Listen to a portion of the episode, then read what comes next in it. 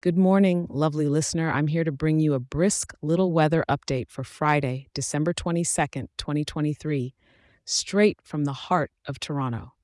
As you rub the sleep from your eyes and consider reaching for that hot cup of joe, let me walk you through what the skies have plotted out for us today. We're waking up to a nippy morning with temperatures just shy of freezing at around zero degrees. A sweater or a light jacket is your best friend today. The sky's rocking some scattered clouds, giving us that partly cloudy look, which means occasional peeks of sunshine to bless us with a little warmth. As the day marches on, expect a high of about 2 degrees.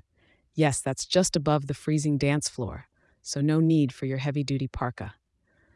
Today's air is crisp with a humidity level sitting at 61%, keeping things on the drier side. Heading out the door, the wind's coming from the east, gliding through at about 9 kilometers per hour, just enough to make the fallen leaves do a little jig. You'll feel a bit more of a push if gusts pick up, but nothing to send your umbrella to weather heaven. As we slide into evening, our temperatures will hover close to 1 degree.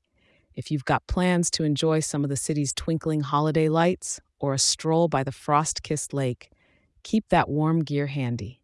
And don't worry about any rain or snow. Mother Nature's keeping the faucets and flurries at bay for now, with only a 44% cloud cover to speckle the sky. As nighttime arrives, we settle in with temperatures staying positively steady around 2 degrees. Not much of a day to night change, so it's steady as she goes. That's your tidbit of Toronto's weather tale for today. Make the most of this festive Friday, whether you're crunching numbers at work or wrapping up those last minute holiday gifts. Thanks for tuning in, and remember, I'll be here for you tomorrow with another update to help you navigate the day. Stay toasty out there.